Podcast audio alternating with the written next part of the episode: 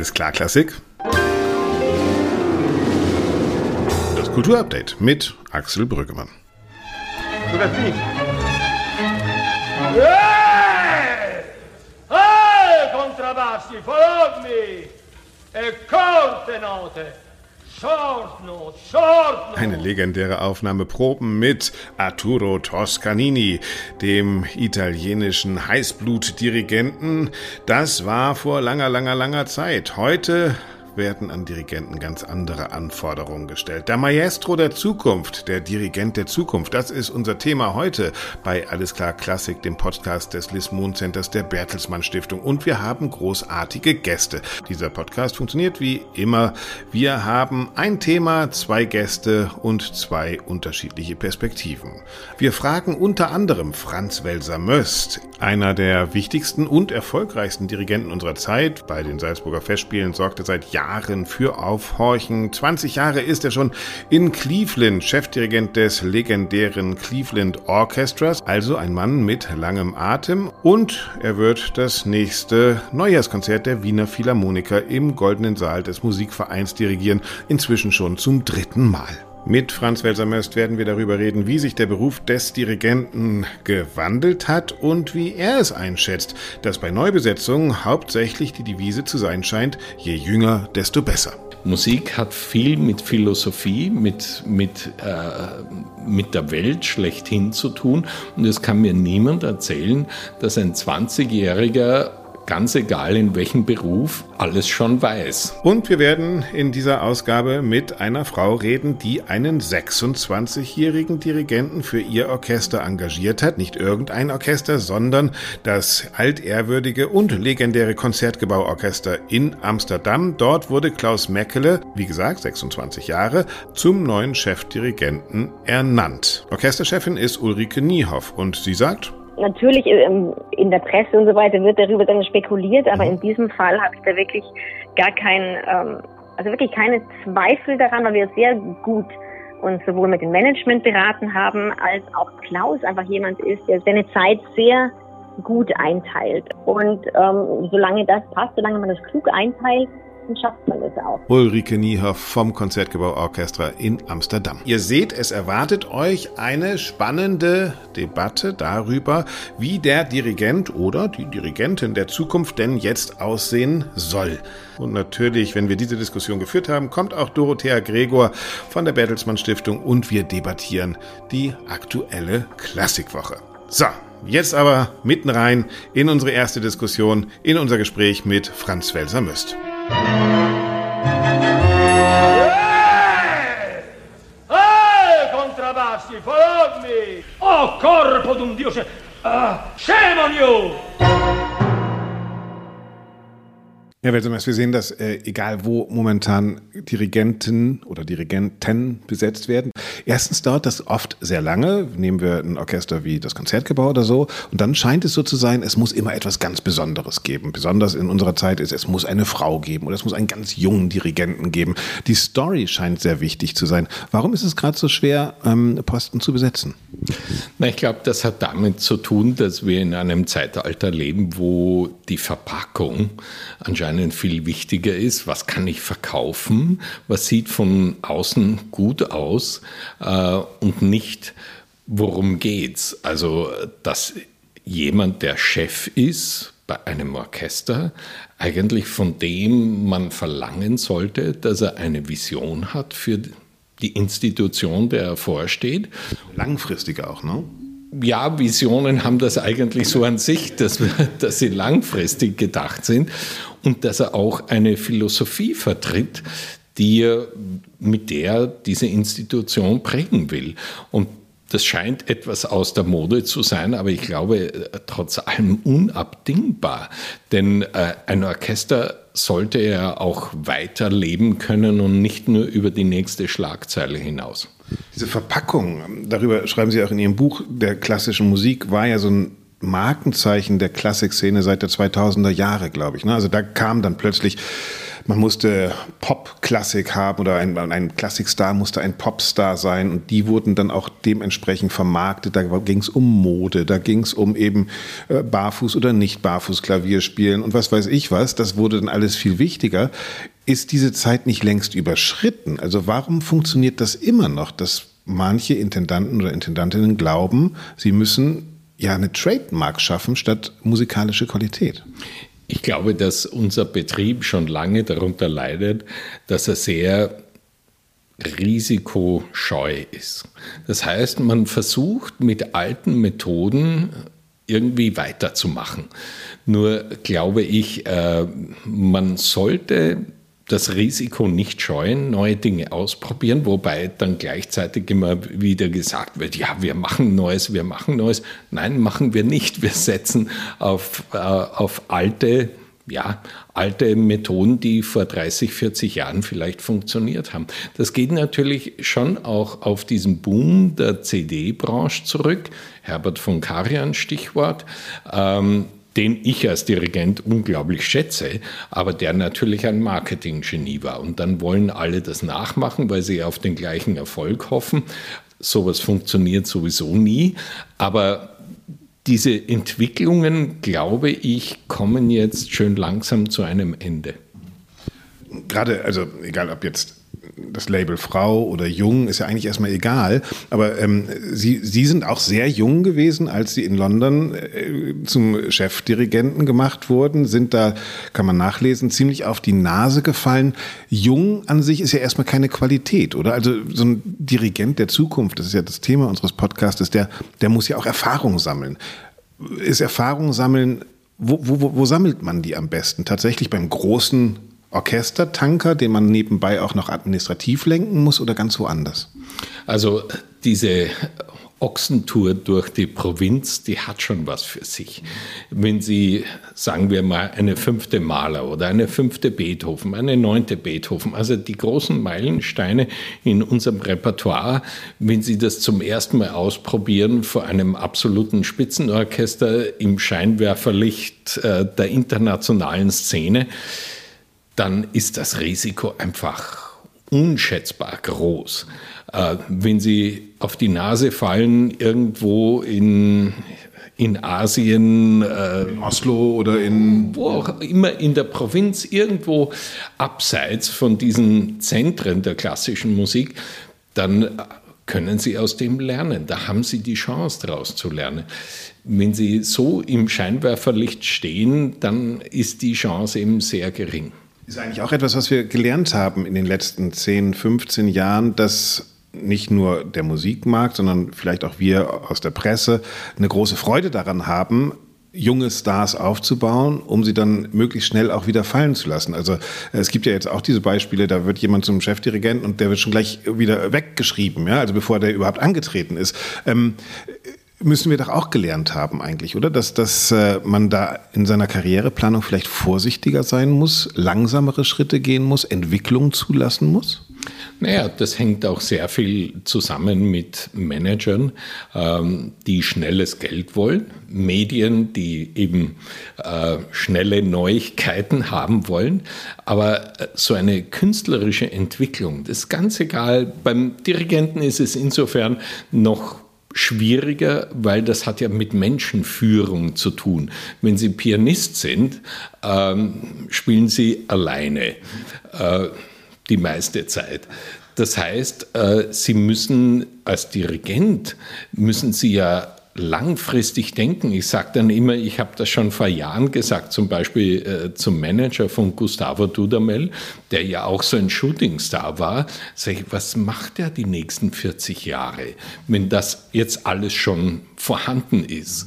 Äh, Abgesehen davon ist das dann auch wahnsinnig schwierig, 40 Jahre lang was immer zumindest auf dem gleichen Niveau zu halten.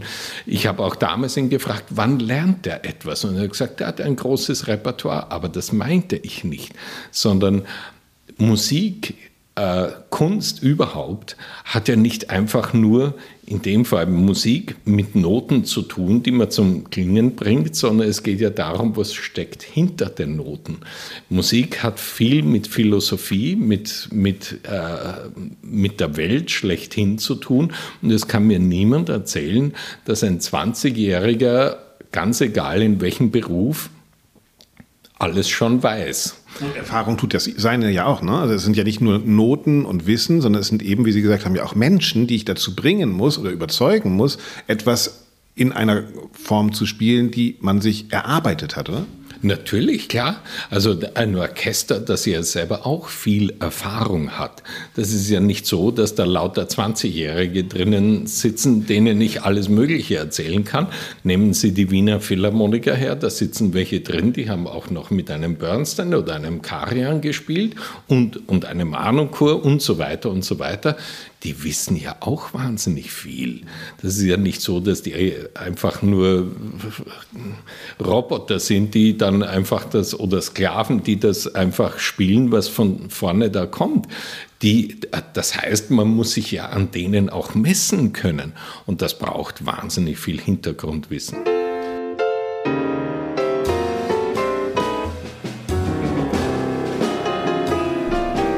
Franz Welser Möst. An dieser Stelle würde ich das Interview mit Franz Welser Möst kurz mal unterbrechen. Wir werden gleich die Fortsetzung hören, den ausführlichen Rest über Visionen und Perspektiven für Dirigentinnen und Dirigenten der Zukunft. Aber weil wir gerade über das Alter geredet haben. 26 Jahre jung ist Klaus Meckele und er ist zum neuen Chefdirigenten des Konzertgebauorchesters in Amsterdam ernannt worden. Ich habe die Orchesterdirektorin angerufen Ulrike Niehoff. Und mit ihr habe ich mich über die andere Perspektive unterhalten. Welche Art von Dirigentinnen oder Dirigenten suchen eigentlich die Orchester? Und ja, was passiert in der Zeit, in der man einen neuen Maestro oder eine Maestra sucht? Hallo Ulrike. Ja, hallo Axel wir haben äh, länger gewartet als auf die Wahl des Papstes und irgendwann ist bei euch auch weißer Rauch aufgestiegen. Klaus Mäkler habt ihr als Dirigenten gewählt. Es hat lange gedauert. Was passiert in so einer Phase, bis man endlich verkünden kann, wie man sich da ausgesucht hat? Da passiert wirklich sehr viel, ja, und wir haben uns Zeit gelassen, aber eben auch die Zeit, die nötig war, um genau den richtigen zu finden. Und das ist Klaus Mäkele also der Richtige wirklich, bei dem die Chemie absolut stimmt.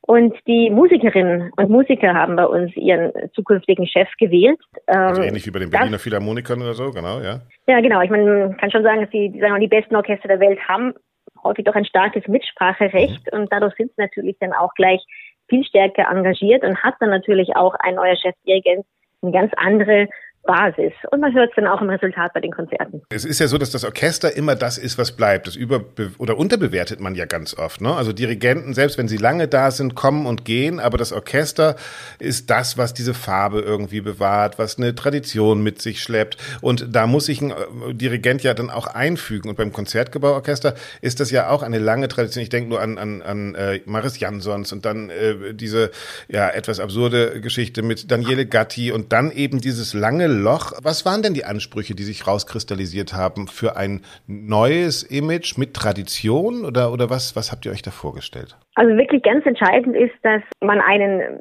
Primus unter Pares sucht. Also unser Orchester, das besteht aus über 120 fantastischen Musikerinnen und Musikern mhm. und die wollen beflügelt werden, die wollen inspiriert werden, brauchen jemand, der sich ähm, mit dem breiten Repertoire wohlfühlt und jemand, der auch wirklich die ganz besonderen Qualitäten des Orchesters, du hast schon gesprochen von der ganz besonderen Tradition einfach des Orchesters, von dem ganz besonderen Klang des Orchesters, das wirklich ähm, zu schätzen weiß, ähm, weiter fördert und gleichzeitig auch fordert, ähm, Neues hineinbringt.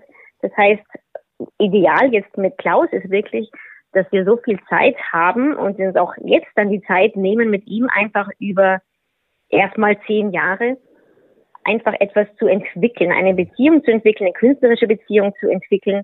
Und ähm, wir erwarten jetzt nicht, dass alles von Anfang an quasi perfekt ist, sondern wir haben tatsächlich die Zeit, mhm. gemeinsam weiterzugehen. Das ist interessant, weil das hat äh, Franz Welser Möst auch gesagt, als er in Cleveland gefragt wurde, ist er erstmal zurückgegangen und hat gesagt, okay, ja, für die nächsten zwei Jahre kann ich es mir vorstellen, aber was ist eigentlich in zehn Jahren und in 15 Jahren? Ist das etwas, was vielleicht auch neu ist, dass man als Dirigent nicht mehr irgendwo hinhüpft, weiter hüpft, hüpft, hüpft, hüpft, hüpft, hüpft, sondern dass man äh, versucht, einen längeren Weg zu gehen und auch, wie, dass man inzwischen weiß, dass Visionen nicht sind, ich will jetzt unbedingt den Wagner einmal abdirigieren und dann gehe ich zum nächsten Orchester und dirigiere da den Bruckner ab, sondern dass man mit dem Orchester einen Weg geht?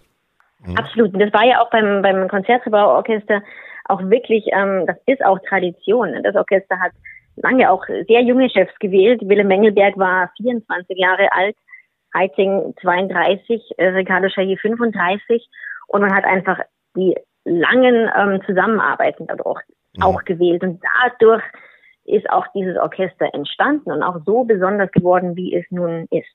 Klaus äh, Meckeler ist sehr jung, hat schon viele andere Jobs in, in Paris, in Oslo. Als Advocatus Diabolo würde man jetzt wahrscheinlich sagen, boah, der hat dieses gigantische Traditionsorchester, aber ist noch, er ist noch unter 30, ne?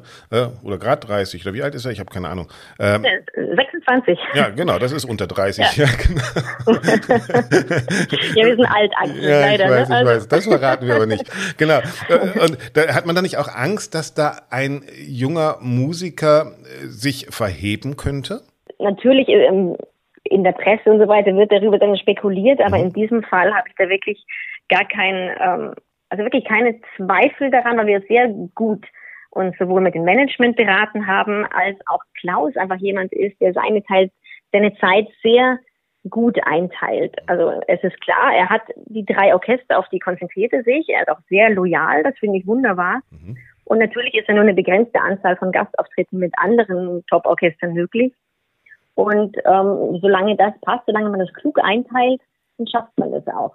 Glaubst du, dass sich die Orchesterkultur der letzten 10, 15 Jahre äh, grundlegend geändert hat? Also man kann schon von einem Generationswechsel sprechen. Man hat auch schon äh, Mitte der also ich, zehner Jahre von Generationswechsel gesprochen, als ähm, einige der, der großen sagen, ab, abgetreten sind. Mhm. Und aber es ist natürlich so, der Orchester verjüngen sich, das Management verjüngt sich mhm. und das Publikum verjüngt sich. Jedenfalls brauchen wir ein jüngeres Publikum und da sind die Erwartungen schon anders. Also ich würde mal sagen, die, die Autokraten die haben vermutlich ausgedient. Davon gehe ich jetzt mal aus. Ne? Also man will viel mehr einfach zusammen erreichen. Und ähm, wenn man nach einem Leader sucht, da geht es darum, dass natürlich, da geht es um das schlichte Können einfach und, und andererseits aber auch um Spontanität, um ähm, den Willen, etwas zusammen zu erreichen, also dieses Wir-Gefühl, wir erreichen etwas zusammen, nicht ich weiß es besser als ihr alle. Mhm. Und dann entsteht auch was ganz Besonderes, ne? wirklich, dass du quasi das nimmst, was bietet dir das Orchester an, deine eigene Vorstellung hineinbringst und dann kommt eben das ganz Besondere hinaus, dass dann auch das Publikum mitreißt. Und natürlich äh, gibt es einfach auch für die Organisation, es ist einfach sehr, sehr wichtig, dass wir uns um ähm, ein neues Publikum auch kümmern, dass wir auch unser Repertoire erweitern, dass wir uns mit dem Thema Musikvermittlung beschäftigen. Talententwicklung spielt auch eine sehr große Rolle. Überall dort suchen wir auch die, die zukünftigen Talente und versuchen die auch an uns zu binden. Das heißt natürlich auch mehr Frauen, das heißt auch ähm, Menschen mit einem anderen sozialen und kulturellen Hintergrund. Da ist durchaus noch ein Weg zu gehen, keine Frage aber es ist für uns sehr, sehr wichtig. Das heißt, die Anforderungen an ein Orchester und ein Orchestermanagement werden auch viel größer. Wir haben in der letzten Zeit auch gemerkt, es hat schon vor einigen Jahren angefangen, eigentlich schon vor 20, 30 Jahren mit Anoncourt oder so, äh, die den, die den etablierten Orchestern nicht mehr vertraut haben und eigene Orchester gegründet haben. Wir haben im Podcast hier vor kurzem Wladimir Jurowski gehabt, der ja Chefdirigent in München unter anderem ist und auch in Berlin, mhm. der gesagt hat, naja, aus den englischen Orchestern kenne ich das ganz anders. Da ist die, die Verbundenheit der Musik Musikerinnen und Musiker mit dem Orchester und mit dem Klang und mit dem Ergebnis viel größer als oft in deutschen Bürokratieorchestern, wo ich vor 20 Jahren die erste Flöte zum Vorspiel hatte und seitdem sitzt die halt da und hat irgendwie die Lust verloren, aber ich kann nichts tun. Glaubst du, dass sich auch die Strukturen der Orchester gerade ändern? Also was ich feststelle, dass ähm, ganz grundsätzlich die Musikerinnen und Musiker, die neu hinzukommen, einfach die in die Orchester, die haben klare Vorstellungen von dem, was sie wollen. Und das ist, ich möchte hier nicht meinen Dienst tun, sondern ähm, ich bin Musikerin, Musiker ähm, aus Leib und Seele. Ich widme dem mein Leben und ähm, will entsprechend da auch weitergebracht werden. Ich möchte Kammermusik machen. Ich möchte ähm, vielleicht auch selbst dirigieren. Ich möchte einfach viele Möglichkeiten auch bekommen, mich weiterzuentwickeln. Und hier beim Konzertreperorchester muss ich wirklich sagen, das sind unglaublich begeisterte ähm, Konzertreperorchestermitglieder. Also das ist wirklich ein wunderbares Kollektiv, die wirklich für das Orchester ähm, da sind, die einfach miteinander auch auf eine Art und Weise musizieren, die, die sehr besonders ist und ich, ich auch nicht aus allen anderen Orchestern kenne. Also wirklich so ein, wir wollen zusammen einfach das Allerbeste geben. Wenn du zum Schluss ähm, nochmal zusammenfasst, du hast gesagt, ihr habt euch lange Gedanken gemacht, es sind viele Prozesse, bis man dann äh, sagt, ja, wir passen zusammen, wir wollen zusammen gehen. wir gehen zusammen, ja, das ist schön, das hatten wir in der ersten Klasse immer. Willst ja? du mit mir gehen? Ja, ich will mit dir gehen. Genau, bis zur nächsten Mülltonne, haben wir immer gesagt. Aber bei euch soll es noch viel weiter sein. Was ist der Weg, den ihr jetzt euch so ein bisschen vorstellt? Kann man den in drei, vier Sätzen beschreiben? Also es ist sicher ähm, den, den Klang des Orchesters ähm, einerseits diese unglaubliche Qualität des Orchesters und eben auch den Klang des Orchesters weiter zu, zu kultivieren und zu ähm, behalten. Und gleichzeitig aber auch natürlich auf die neuen Herausforderungen zugehen, zeitgenössisches Repertoire ähm, entdecken, ähm, Komponistinnen entdecken, ähm, mit neuen Formaten spielen, auch sehen, wie können wir denn unser ähm, Publikum anders erreichen, wie können wir unserem neuen Publikum gegenüber öffnen und gleichzeitig einfach unserer Tradition treu bleiben. Wir werden die Augen und die Ohren aufsperren, ob wir euch irgendwo erwischen können. Sonst kommen wir nach Amsterdam. Auch keine schlechte Reise. Ulrike Niehoff, vielen herzlichen Dank, dass du uns so ein bisschen die Einblicke gegeben hast, wie man eigentlich einen Dirigenten sucht. Dank dir. Vielen Dank, Axel.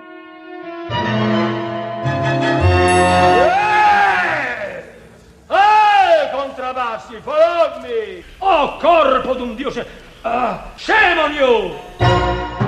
Ulrike Niehoff war das vom Konzertgebauorchester in Amsterdam über die Ernennung des neuen Chefdirigenten Klaus Meckele in den Niederlanden. Das Schöne ist, dass wir diesen Podcast schon einige Zeit lang machen und inzwischen auch ein kleines Archiv aufgebaut haben. Ja, und auch Christian Thielemann hat in Podcast, ich glaube Nummer 10 war es, mit 30 Sachen im Porsche war der Titel, darüber gesprochen, wie sich ein Dirigent langsam entwickeln muss. Und dabei hat er zurückgeschaut auf seine eigene junge Karriere. Ich habe oft dann gespürt bei Dingen, die ich gemacht habe, bin unglücklich hinterher gewesen. Mhm. Ich war gar nicht froh drüber. Es waren manche Leute haben dann gesagt, das fänden sie ganz effektvoll und toll. Und ich habe manchmal zu mir selber gesagt, an der Stelle hast du doch irgendwie was gemacht, um was zu machen. Machte sich gut und es war, war nicht so. Äh, und bin sehr mit mir äh, in meinem, also eigen ins Gericht gegangen, ja, und habe mir gedacht, aber irgendwas musste man. Auf der anderen Seite wissen Sie, wenn man sagt, es sind äh, ich finde, man muss in der Jugend auch über die Stränge schlagen. Also es gibt ja nichts Schlimmeres. Herr Brüggemann, stell mal vor, wenn wir alle früh vollendet wären, was das für eine Langeweile wäre. Ja? Und wenn einer, wenn er 25 oder 30 ist, schon so, so daherkommt wie ich jetzt mit 45, ja. Naja, also, und Sie auch 45. Im, ganz hohen Alter, Im ganz hohen Alter werden wir eh wieder Kinder. Nein, nein, genau. Nein, nein. Ich bin, komischerweise, mir geht es jetzt, mir geht es jetzt eh so. Altersmilde mag ich nicht. Das ist ja, ich bin auch Na, Aber Sie alt. regen sich schon auch über was auf. Also das, ich reg mich über andere Sachen auf. Ja. Aber ich weiß jetzt, besser, na, ich weiß jetzt besser, worüber ich mich aufregen muss, mhm. ja. Wie jetzt zum Beispiel merke, mit welcher Gelassenheit man auch an den Beginn einer Bruckner-Symphonie gehen kann, ja, um jenen, diesen Effekt zu haben, so in einer Art von In-Between, ja. Ja, ich fand es hier ganz passend. Ein kleiner Rückblick von Christian Thielemann auf seine jungen Jahre als Dirigent und auf die Gelassenheit im Alter. Naja, wir wünschen sie ihm auch für die Führerdebatte bei den Bayreuther Festspielen. So, und wir gehen jetzt nochmal zurück zum Interview mit Franz Welser-Möst und in diesem Teil geht es jetzt darum, was er glaubt, wie sich das Bild eines Dirigenten, einer Dirigentin in den letzten Jahren verändert hat und welche Eigenschaften in Zukunft immer wichtiger werden. Also gehen wir gleich rein. Hier ist der zweite Teil mit Franz Welser-Möst anders besetzen. Das ist ja nicht nur, was Alter oder Geschlecht eines Dirigenten oder einer Dirigenten betrifft, sondern es ist auch ähm, dieser Satz von, ah, er hat etwas gegen den Strich dirigiert. Er hat etwas ganz anders dirigiert als alle anderen bisher. Ähm, das andere auch im musikalischen scheint ja auch momentan eine, ja, ein, ein wie sagt man das neudeutsch, Selling Point zu sein. Ähm, muss man heute anders klingen, als Beethoven immer geklungen hat? Der Markt scheint sowas zu verlangen, wobei ich, ich finde das so unlogisch und absurd. Wobei man sagen muss, ich glaube, ähm, Vernunft und Hausverstand sind sowieso abgeschafft worden in der Welt, überhaupt, nicht nur in unserem Betrieb. Ähm, wenn Sie hernehmen, Mozart. Es gibt ein Temposystem bei Mozart, das kann man alles nachlesen. Da, da, haben sich viele sehr, sehr gescheite Leute damit beschäftigt und haben Bücher darüber geschrieben das scheint alles wie weggeblasen zu sein. Wir rühmen uns äh, historisch gut informierte Aufführungen zu machen und diskutieren die Metronomzahlen bei Beethoven, aber das wahnsinnig ausgeklügelte Temposystem bei Mozart schalten wir einfach aus. Wo, wo ist da die Logik? Da ist überhaupt nichts mehr an Verstand und Hausverstand und Vernunft äh, vorhanden. Also diese Beschäftigung mit Wahrheiten in der Kunst, die scheint wie weggeblasen zu sein. Wir opfern meiner Meinung nach da vieles auf dem Altar des letzten Kicks. Und das ist, dieser letzte Kick ist eben das andere, ne? Also die Provokation ganz oft, das, wie gesagt, gegen den Strich bürsten, was dann ja ja, was ist das? Ist das das Ego ersetzt das Wissen dann? Sozusagen die, die, die, Sub, die unkontrollierbare Subjektivität wird zum eigentlichen Richtschnur? Ja gut, das sind gesellschaftliche Entwicklungen. Ich sage immer, wir haben also das Jahrzehnt jetzt grob genommen des Hedonismus hinter uns gelassen und sind im Jahrzehnt des Narzissmus angekommen. Das ist ja nicht nur in der Kunst so, sondern das ist in der Politik so und und so weiter und so weiter. Äh, die Frage ist nur, sind wir gerade dabei, unsere gesamte Kultur zu entsorgen und damit ein Vakuum zu äh, schaffen, was mir ein bisschen Angst macht eigentlich, denn ein Vakuum hat das an sich, das was anderes dann reinstößt ich möchte meine Kultur nicht entsorgen. Das hat überhaupt nichts mit Retro zu tun, wie man das so nennt, sondern das hat schon mit dem Wahrheitsanspruch zu tun, wie ich Kunst behandle. Also es ist ja nicht so umsonst, dass sich äh, zum Beispiel ein Nikolaus Anunkur mit diesem Begriff Wahrheit auseinandergesetzt hat ob man seine Überlegungen am Schluss gut heißt oder nicht, aber alleine der Anspruch zu sagen, ich muss mich mit diesem Thema beschäftigen, wo gibt es das heute noch? Würde mich auch zur nächsten Frage bringen, weil das ja dann das eine ist dieses Andersmachen, das Ego, von dem wir geredet haben, ersetzt das Wissen. Auf der anderen Seite gibt es ein, ein Expertentum, also viele Kollegen von Ihnen, die sagen, ich dirigiere hauptsächlich den und den Komponisten. Und das ist mein, mein, mein Lebenselixier, weil ich das das ganze Leben lang mache und kaum aus dem Repertoire rausgehe, werde ich zum Experten in dieser Nische.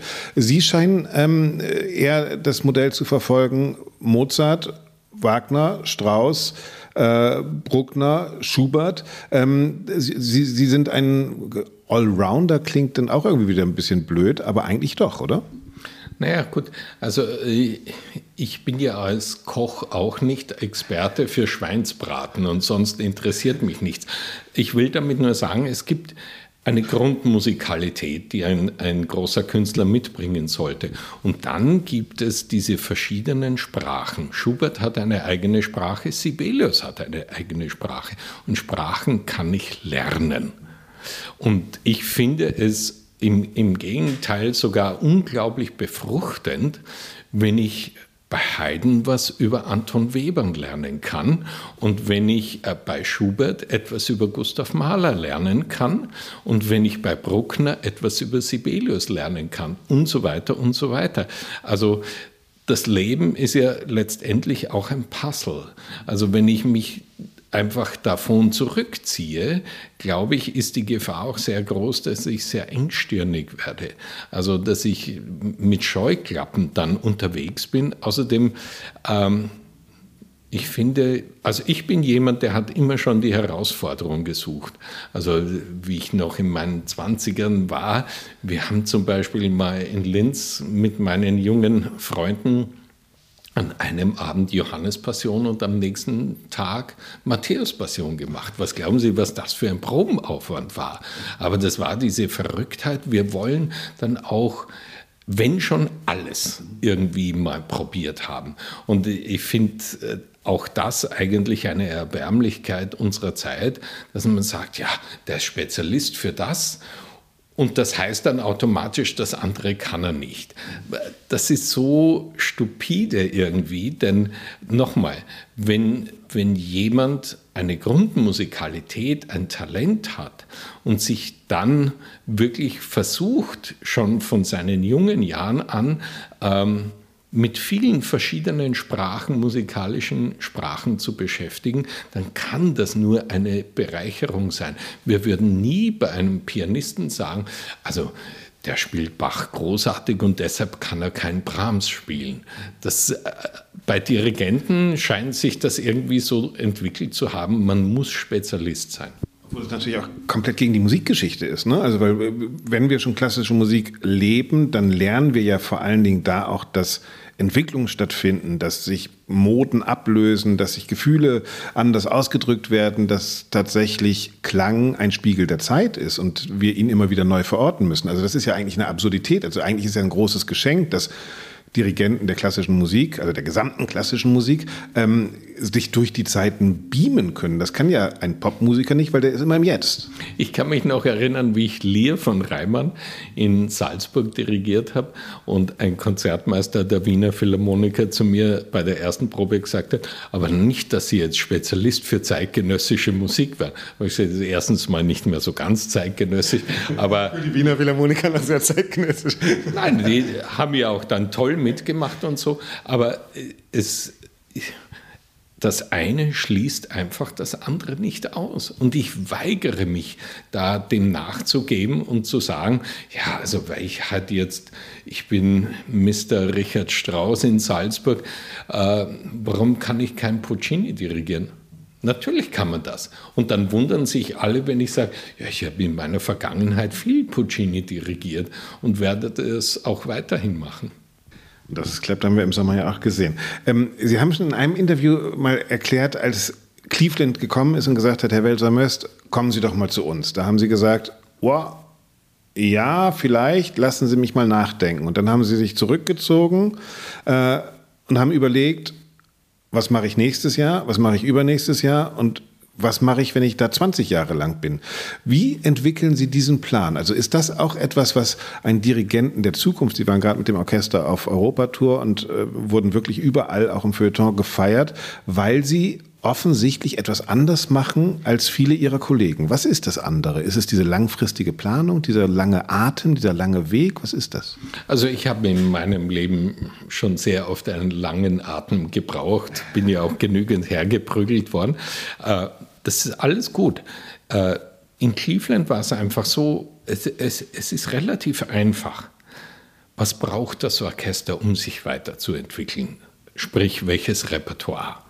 Äh, was braucht die Stadt, in der wir leben?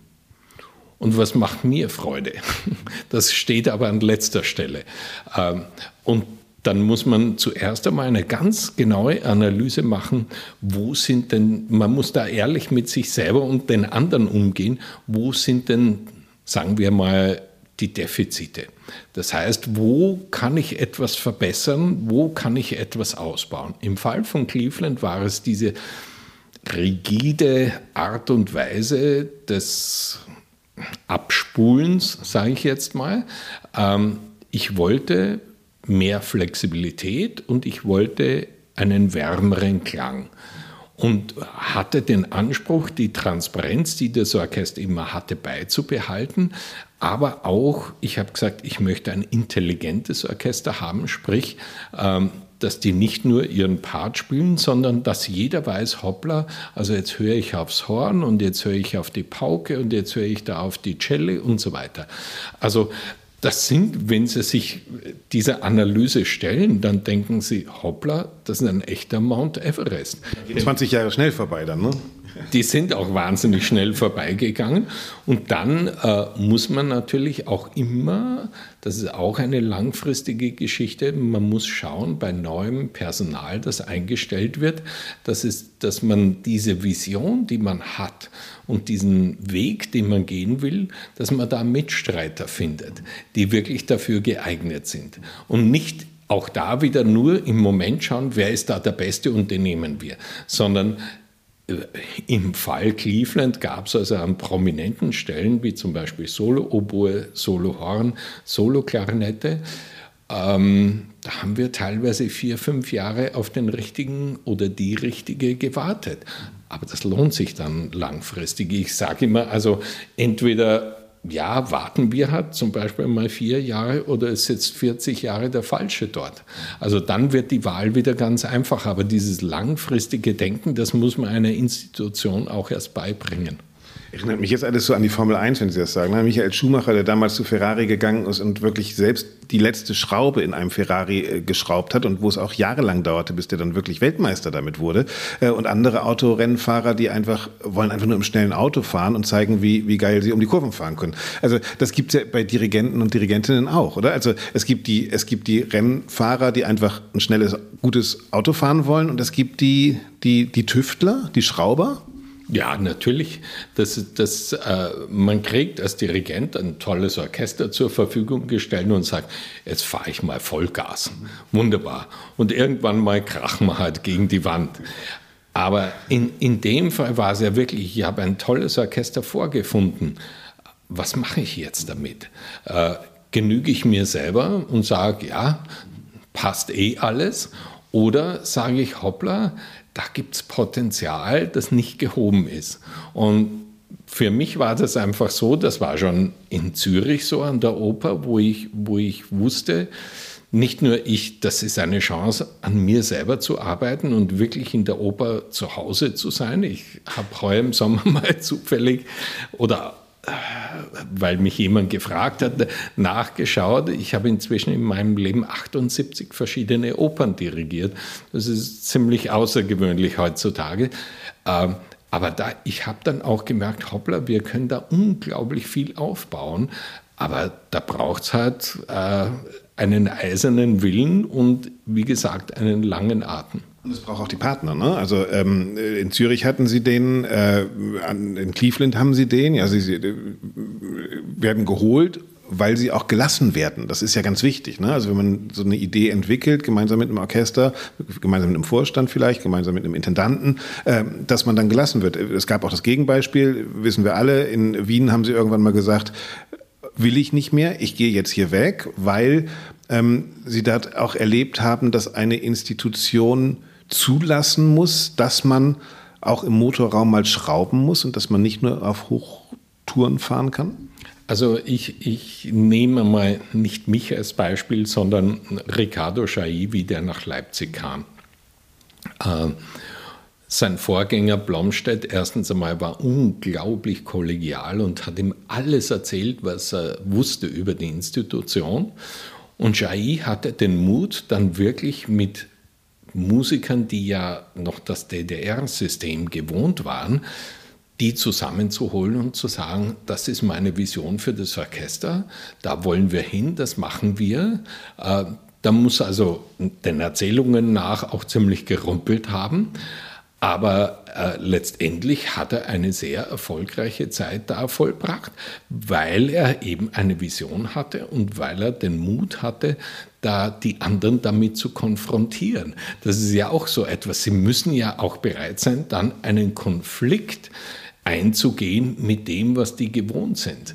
Das war in Cleveland genauso, äh, wo also dann manche gesagt haben, ja, also ähm, ich, ich rede dann manchmal in den Proben gerne in Bildern, äh, um die, auch die Fantasie der Musiker ein bisschen anzuregen, das war denen vollkommen neu und haben gesagt, wovon redet der, was will der überhaupt? Sag uns, ob wir schneller, langsamer, kürzer, äh, länger spielen sollen, leiser, lauter, das war's. Frage von Kultur. Ne? Also das ist eine Orchesterkultur. Richtig. Es ging darum, einfach äh, da eine Kultur der auch der großen Verantwortung des Einzelnen zu schaffen. Also in dem Sinn eigentlich eine zutiefst demokratische Kultur zu schaffen.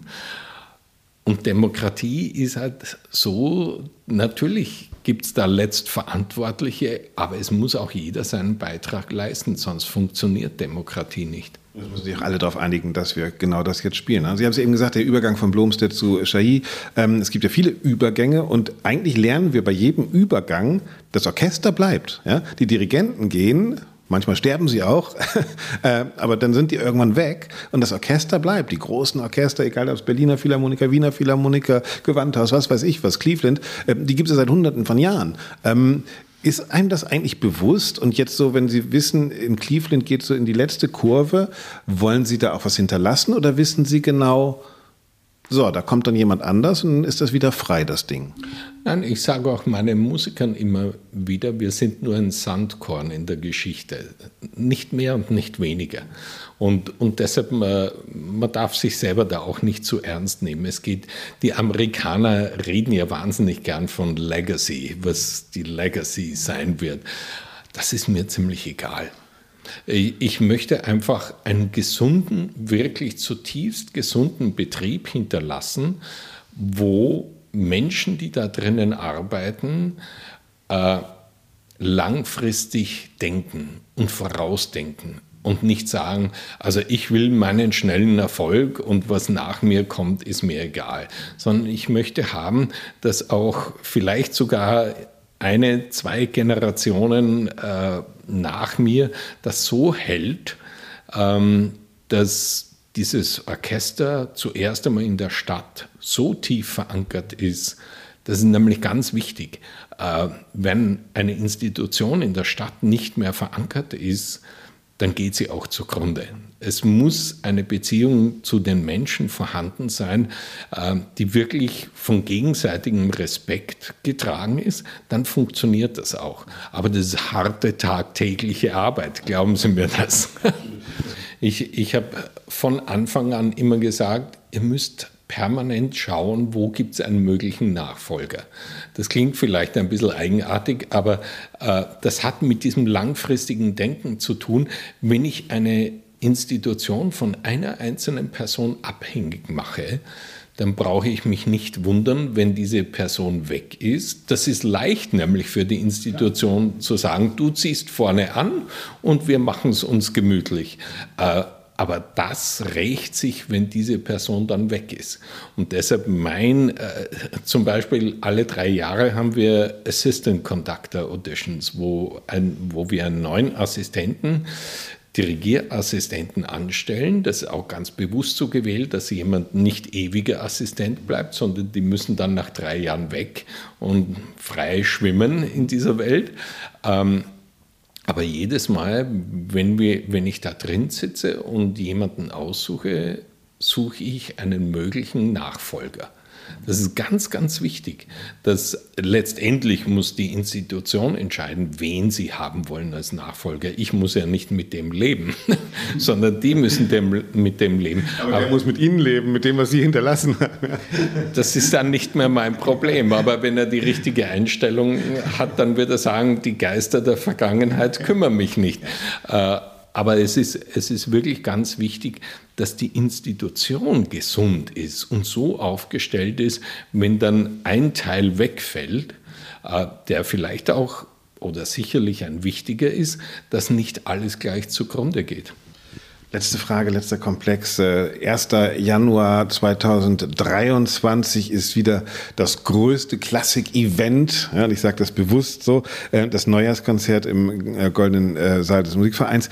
Ähm, Sie werden es, glaube ich, zum dritten Mal inzwischen dirigieren. Aber, auch das haben Sie im Vorgespräch schon gesagt, das ist nicht so was, wo Sie am 1. Januar aufstehen und sagen, jetzt gucke ich mal, was da auf den Noten steht, sondern auch etwas, was wir vielleicht wieder lernen müssen, dass ein Event gar nicht schlimm ist, wenn man es mit Inhalt füllt? Genau. Neujahrskonzert ist das perfekte Beispiel. Da ist dieses Klischee vorhanden und ja, das Vorurteil, ja, die Wiener Philharmoniker spielen das eh von allein und Hauptsache man lächelt in die Kamera und so weiter. für mich ist das ganz große Musik.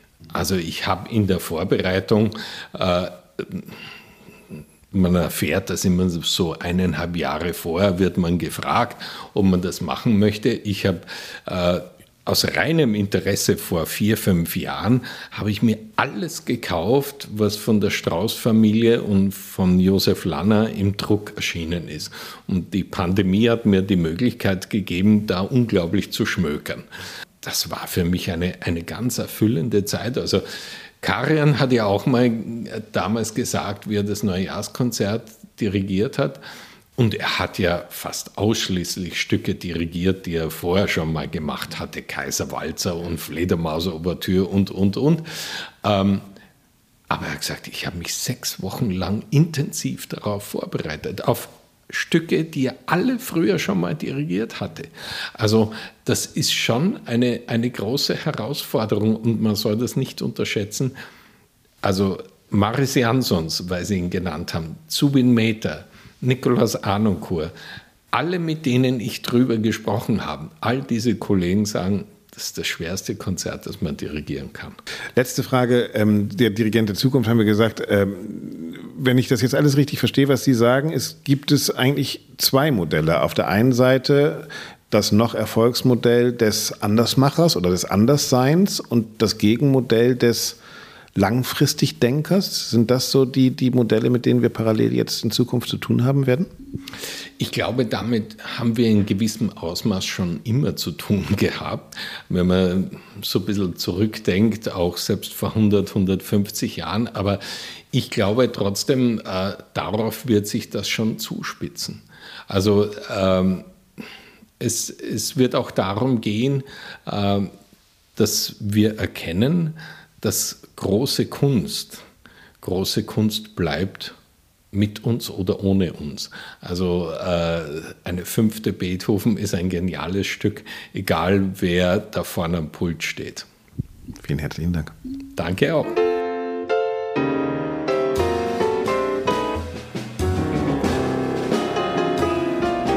Franz Welser Möst war das. So, und jetzt endlich ist es wieder soweit. Doro Gregor sitzt in Gütersloh, glaube ich, irgendwo. Wir nehmen ein bisschen früher auf heute am Mittwoch, aber Doro, dir geht's gut. Ja, mir geht's wunderbar. Hallo Axel.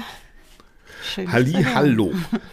Letztes Mal hast du mir erzählt von Florenz ja. äh, und ich war ganz neidisch. Diesmal erzähle ich dir mal, wo ich diese Woche war. Ich oh, war nämlich, ja, Reisegeschichten. Ich war nämlich in Zürich. Dort wurde der Europäische Kulturpreis verliehen. Mhm. Ich äh, durfte das moderieren. Ich mhm. erzähle das eigentlich nur aus einem einzigen Grund, auch weil wir heute Dirigenten äh, besprechen. Und ich weiß, auch für dich gehört er zu einem der ganz großen Mhm. Dirigenten Pavo Järvi habe ich dort mhm. getroffen. Oh, da kriege ich gleich Herzchen in Augen, wenn ich den Namen höre. Schon, oder? Ja, der ist toll, der ist künstlerisch toll und menschlich hervorragend und ich, äh, ja, einer der ganz Großen, hast du richtig gesagt, auf allen Ebenen. Finde ich ganz. Also ich habe miterlebt in Bremen, was er mit der Kammerphilharmonie gemacht hat. Mhm. Da hat er wirklich ja diesen Beethoven-Zyklus, äh, die konnten nachts aufstehen und wussten genau, in welcher Symphonie welche Note wann zu spielen ist. Also wirklich ein durchdachtes Ding. Und jetzt äh, parallel ist er auch Chef äh, des Turnhalle Orchesters in Zürich, deshalb hat er dirigiert, hat mhm. auch den Europäischen Kulturpreis bekommen und hat dann, und das ist eigentlich, warum ich es dir erzählen wollte, eine Rede gehalten über das Europa im Krieg. Er als Este natürlich mhm. ganz nah dran an Russland, aber eben auch an Europa und in seiner Rede feiert er die europäischen Werte. Vielleicht hören wir mal kurz rein. Mhm. Really not so far from here. Fighting, killing people.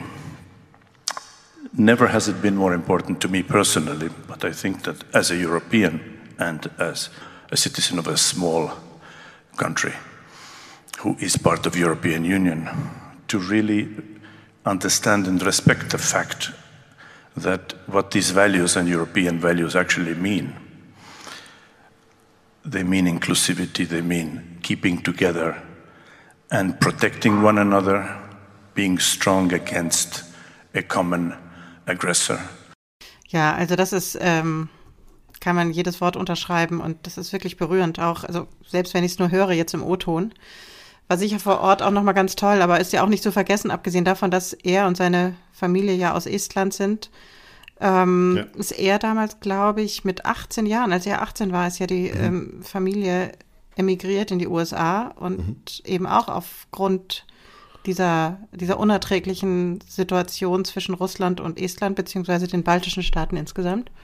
Ja. Und äh, das hat ja, glaube ich, für ihn dann auch eine sehr lange persönliche Historie, diese, die Aggression Absolut. Russlands und, und diese die eigentlich unhaltbare Attitude und wo man auch merkt, ne, jetzt ist so ein, so ein, Punkt überschritten für ihn auch. Ne? Ich weiß noch, ich habe ihn mal angefragt für ein, ein Podcast-Projekt, an dem ich gerade arbeite. Da geht es auch um russische Netzwerke in, in Europa. Äh, da hat er noch gesagt, ah, nee, weiß ich nicht so. Das war noch lange vor dem Krieg, das war vor anderthalb Jahren oder sowas.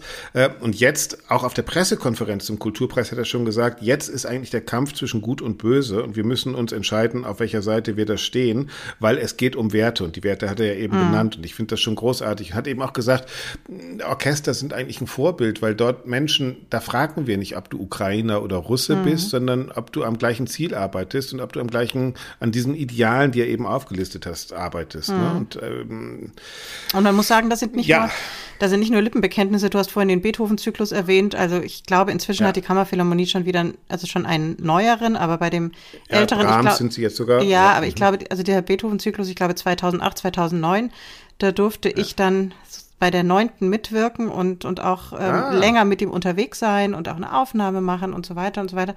Also ähm, da gab es hin und wieder eine wirklich schöne Zusammenarbeit mit ihm und er ist auch wirklich so, wie er, wie das ja. jetzt in dieser Rede rüberkommt. Und das, äh, also es ist absolut ja. authentisch und ich finde ihn, ich finde ihn toll. So.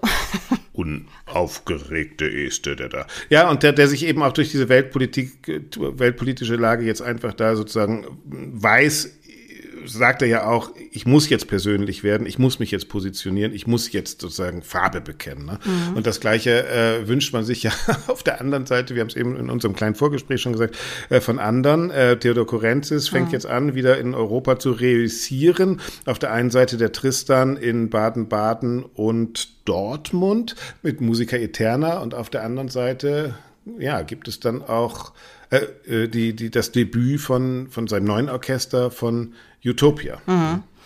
Ja, das ist so ein bisschen wie der Spruch, der fällt mir gerade ein, Axel, stell dir vor, es ist Krieg und keiner geht hin, aber es ist eher so, stell dir vor, es ist Krieg und keiner geht zu Korenz hin. so ist das doch ja. gerade, oder? Ich meine. Ja, es passiert, ja. Was hörst du? Ich weiß nicht, also ich höre es aus Wien auf jeden Fall, dass dieses äh, Ich höre es aus Berlin und aus Hamburg, dass ja. da im Grunde, ich weiß nicht, was 10 Prozent der Karten verkauft waren oder sind. Hm. Und ähm, eigentlich das, das sind was früher Kassenschlager war, Korenzis und Konsorten, ähm, ist jetzt zum Ladenhüter avanciert. Und da ist so ein bisschen die Frage. In Wien höre ich es auch. Also das Debüt in Wien ja. ist, äh, ist nicht ausverkauft und es werden Karten an Chöre und an Freunde von Chormitgliedern verschenkt. Bitte kommt, bitte kommt, bitte, bitte füllt uns diesen Laden. Ja, ja und die Frage ist, Axel, weiß ich nicht, wie du es siehst, aber liegt es daran, dass die Leute generell nicht kommen oder dann ganz speziell auf diese Korenzis-Geschichte keine Lust haben. Also gibt es da so viel Bewusstsein in dem Klassik? Ja, ich glaube schon. Ja? Ich glaube schon. Ich habe heute äh, mit dem Festspielhaus äh, Baden-Baden zum Beispiel telefoniert, wo auch ähm, der Pressesprecher gesagt hat, wir dürfen das Publikum nicht unterschätzen. Das Publikum hat immer recht, ja, mhm. Logo, ja, Nona. Ähm, wenn wir es nicht überzeugen können, äh, hat es recht. Und ich glaube, das Publikum, ich meine, es ist ja auch klar, wir, wir haben da gerade bei Musica Eterna mit einem Orchester zu tun, in dessen Vorstand noch immer VTB-Chef, äh, Nationalbankchefin Russlands und der Gouverneur von St. Petersburg die Geschicke bestimmen. Und mit denen wollen wir Geschäfte machen, während äh, uns uns das Gas zugedreht wurde und äh, vor allen Dingen in der Ukraine noch immer Menschen geschlachtet werden und Pseudoreferenten zur Annexion von fremden Gebieten äh, stattfinden.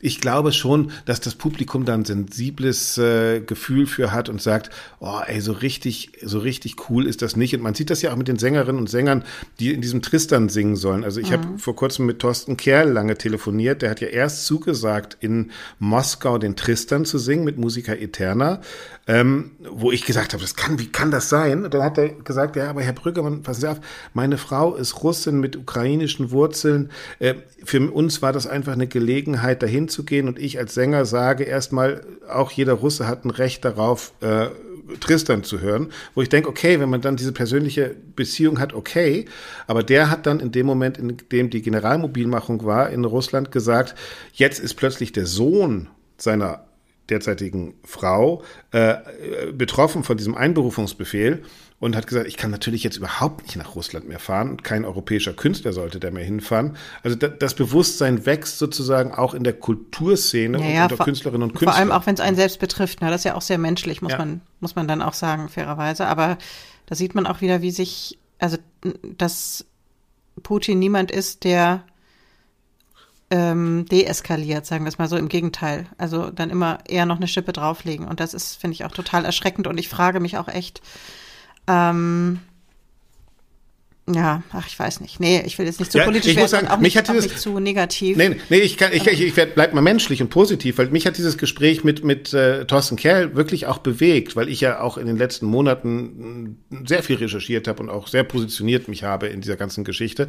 Und äh, der mich angeschrieben hat und gefragt hat, ob wir reden wollen. Und äh, ich fand das dann schon, ich fand ein, er hat, er wurde dann auch tatsächlich äh, nicht abgestraft dafür, dass er überhaupt singen wollte, sondern er dafür gefeiert, dass er jetzt nicht singt. Und ich fand einen Post unter seinem Post auf Facebook ganz interessant. Da hat jemand geschrieben, spät, aber nicht zu spät. Und ich finde tatsächlich, wenn, wenn jemand ringt und auch persönliche Befindlichkeiten hat, dann kann man auch milde walten lassen. Ja, du, vielleicht kann man es auch einfach gar nicht, muss man es auch nicht unbedingt immer bewerten. Also da muss man jetzt auch Richtig, nicht genau, so, ja. also spät, aber nicht zu spät, ganz ehrlich. Naja, wir tun. Ja, Ja, wir tun's sich ja aber, ne? Und Ja. ich glaube, ein Intendant muss sich, ja, aber ein Intendant muss sich natürlich auch en entscheiden. Mache ich noch mit Musiker Eterna oder mache ich nicht mehr? Ja, Ja, ja, Also das- das ist richtig. Also, und ich glaube, ein Publikum, um deine Frage zu beantworten, das Thema abzuschließen, äh, ein Publikum fragt sich das schon auch, ja. Ich glaube, in dieser, keiner ist unbelastet von dem, was um uns momentan herum passiert. Das ist schon ziemlich groß, was da alles passiert. Das bewegt uns alle auf ganz vielen Ebenen. Da bin ich ziemlich sicher. Und ich glaube, es ist noch gar nicht so richtig ähm, durchge, durchgesickert oder überhaupt in unsere Gefühlswelt, so was das, was das auch mit einem macht. Das war ja ganz ähnlich mit dieser Corona-Pandemie. Da hat man erstmal versucht, ähm, sich zu organisieren, auch die ganze Kulturbranche zu gucken, wie geht das weiter mit den Mitarbeitern, Mitarbeiterinnen, wie geht's weiter mit den ähm, Häuseröffnungen und, und, und. Aber was das auf so einer anderen ja, ich sag mal, seelischen Ebene mit den Menschen macht, das, das ist ja ein schleichendes, ein langsames Gift. Und jetzt, Ich glaube, das Gift von Corona kommt jetzt ja erst. Ja? Also wir, das ist ja, das ist ja diese, diese Situation, dass wir mit zwei Katastrophen, die parallel passieren und erlebbar sind, plus einer dritten, dass wir sehen, die Gletscher schmelzen. Ich weiß nicht. Also wir haben schon, wir sind jetzt nicht unterfordert als Gesellschaft. Das glaube ich auch. Ja. warst du auf dem Oktoberfest? Nein, aber ich, ich, ich kenne viele Leute, die auf dem Oktoberfest waren. Ich bin zu weit weg von München. Und ich bin auch, Claudia ich Roth war ich bin da. kein Mensch der Massen. ja, ja, dann hätten wir sie dafür unseren nächsten Podcast interviewen können vielleicht. Ja. Ja, ich habe ich hab irgendwo gelesen, fand ich sehr lustig, zur Eröffnung vom Oktoberfest München auf dem Weg zur Herdenimmunität. Und Ja. das fand ich echt ganz gut. Aber ja, also irgendwie. Ja, äh, würde man diese Angstlosigkeit in Opernhäusern und in Orchestern haben, äh, wäre das großartig. Dann würden die Leute kommen. Weil ich glaube, das steckt auch noch vielen in den Knochen, wenn, wenn, wenn die Konzertsäle momentan nicht voll sind. Also ich weiß, dass von vielen Orchesterleitern und Leiterinnen, äh, sie verstehen die Welt halt gerade auch gar nicht mehr. Ja? Also man kann die Ursachen auch gar nicht mehr zuordnen. Ist jetzt das Programm blöde? Ist der Künstler nicht mehr gefragt?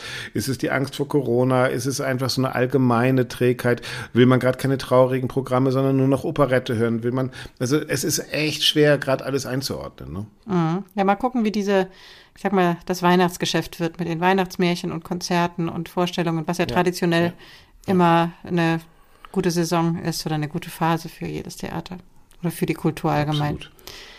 Also ich gehe am Wochenende in die Zauberflöte mit meinem Freund Daniel Schmutzert mal sehen. Also ich, ich, ich eröffne jetzt die verdammte Wein ja, ich äh, in der Volksoper, ich eröffne jetzt die Weihnachtssaison. sozusagen. Naja, okay, ich guck mal, ob Kind ich. und Kegel. Ich habe noch als Option Montag in Hamburg Nabucco. Bin ja aber, Mhm. aber vielleicht, vielleicht oder vielleicht auch nicht. Schauen wir mal. Mhm. Äh, Simone Kermes, die Sängerin, hat Mhm. geantwortet auf unseren Podcast, äh, auf, auf Facebook äh, übrigens. Mhm. Ähm, und zwar schreibt sie, Thea Dorn. Thea Dorn hat damals darüber geredet, dass wir wieder mehr Mut haben müssten und mehr Pathos auf die Bühne bringen müssten. Thea Dorn hat total recht, zitiere ich Frau Kermes, und ich kann das nur bestätigen. Es gibt keinen Zauber mehr im Theater, weil es kaum noch Fachkräfte gibt, die wirkliche Ahnung von Regie, Theater, Bühne, Musik und so weiter haben. Von der Förderung, dem Weitergeben an die nächste Generation steht leider nicht es im, äh, im, im Podcast, äh, es existiert auch nicht, weil Bildung und Erziehung in diesem Lande keinen Stellenwert haben. Und es fehlen im Artikel die Freischaffenden, die kreativen Künstler, die Szene, wo alles entsteht. Ist tatsächlich auch ein Punkt. Ne? Also die, die, das sind die Leidtragenden. Ne? Die, die Ja. Also, ähm, ich habe immer ein bisschen Schwierigkeit mit solchen Pauschalaussagen. Da gibt's niemanden mehr, kein Pathos, keinen Mut, keine Erziehung, keine Bildung, niemanden, der was weitergibt. So, äh, wie gesagt, ich breche immer eine große Lanze für Differenziertheit. Ich verstehe die, die Idee dahinter, ich verstehe die, das Gefühl. Ähm, und ich glaube auch, auch die dass eigene da, Enttäuschung. Ne? Also ich glaube, das ist schon ja, Axel, und ich glaube auch, dass ja. das nicht ganz verkehrt ist.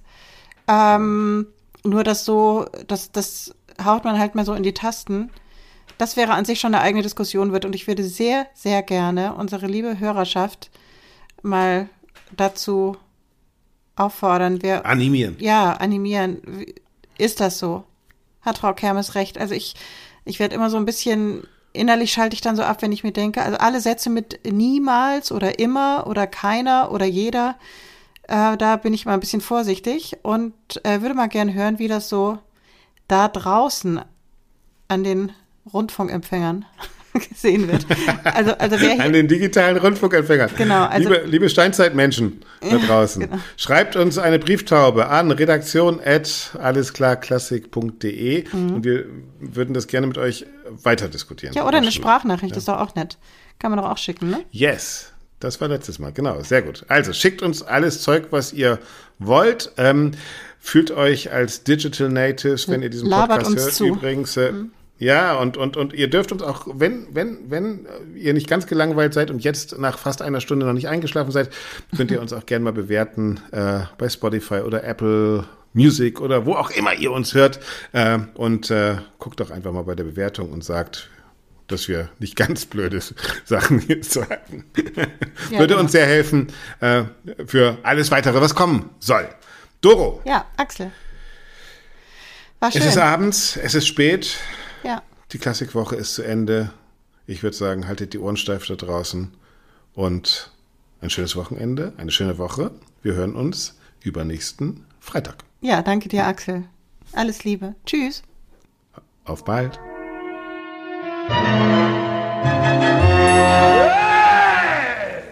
Eh, follow me! Oh, corpo d'un dio! se- Ah, scemo io!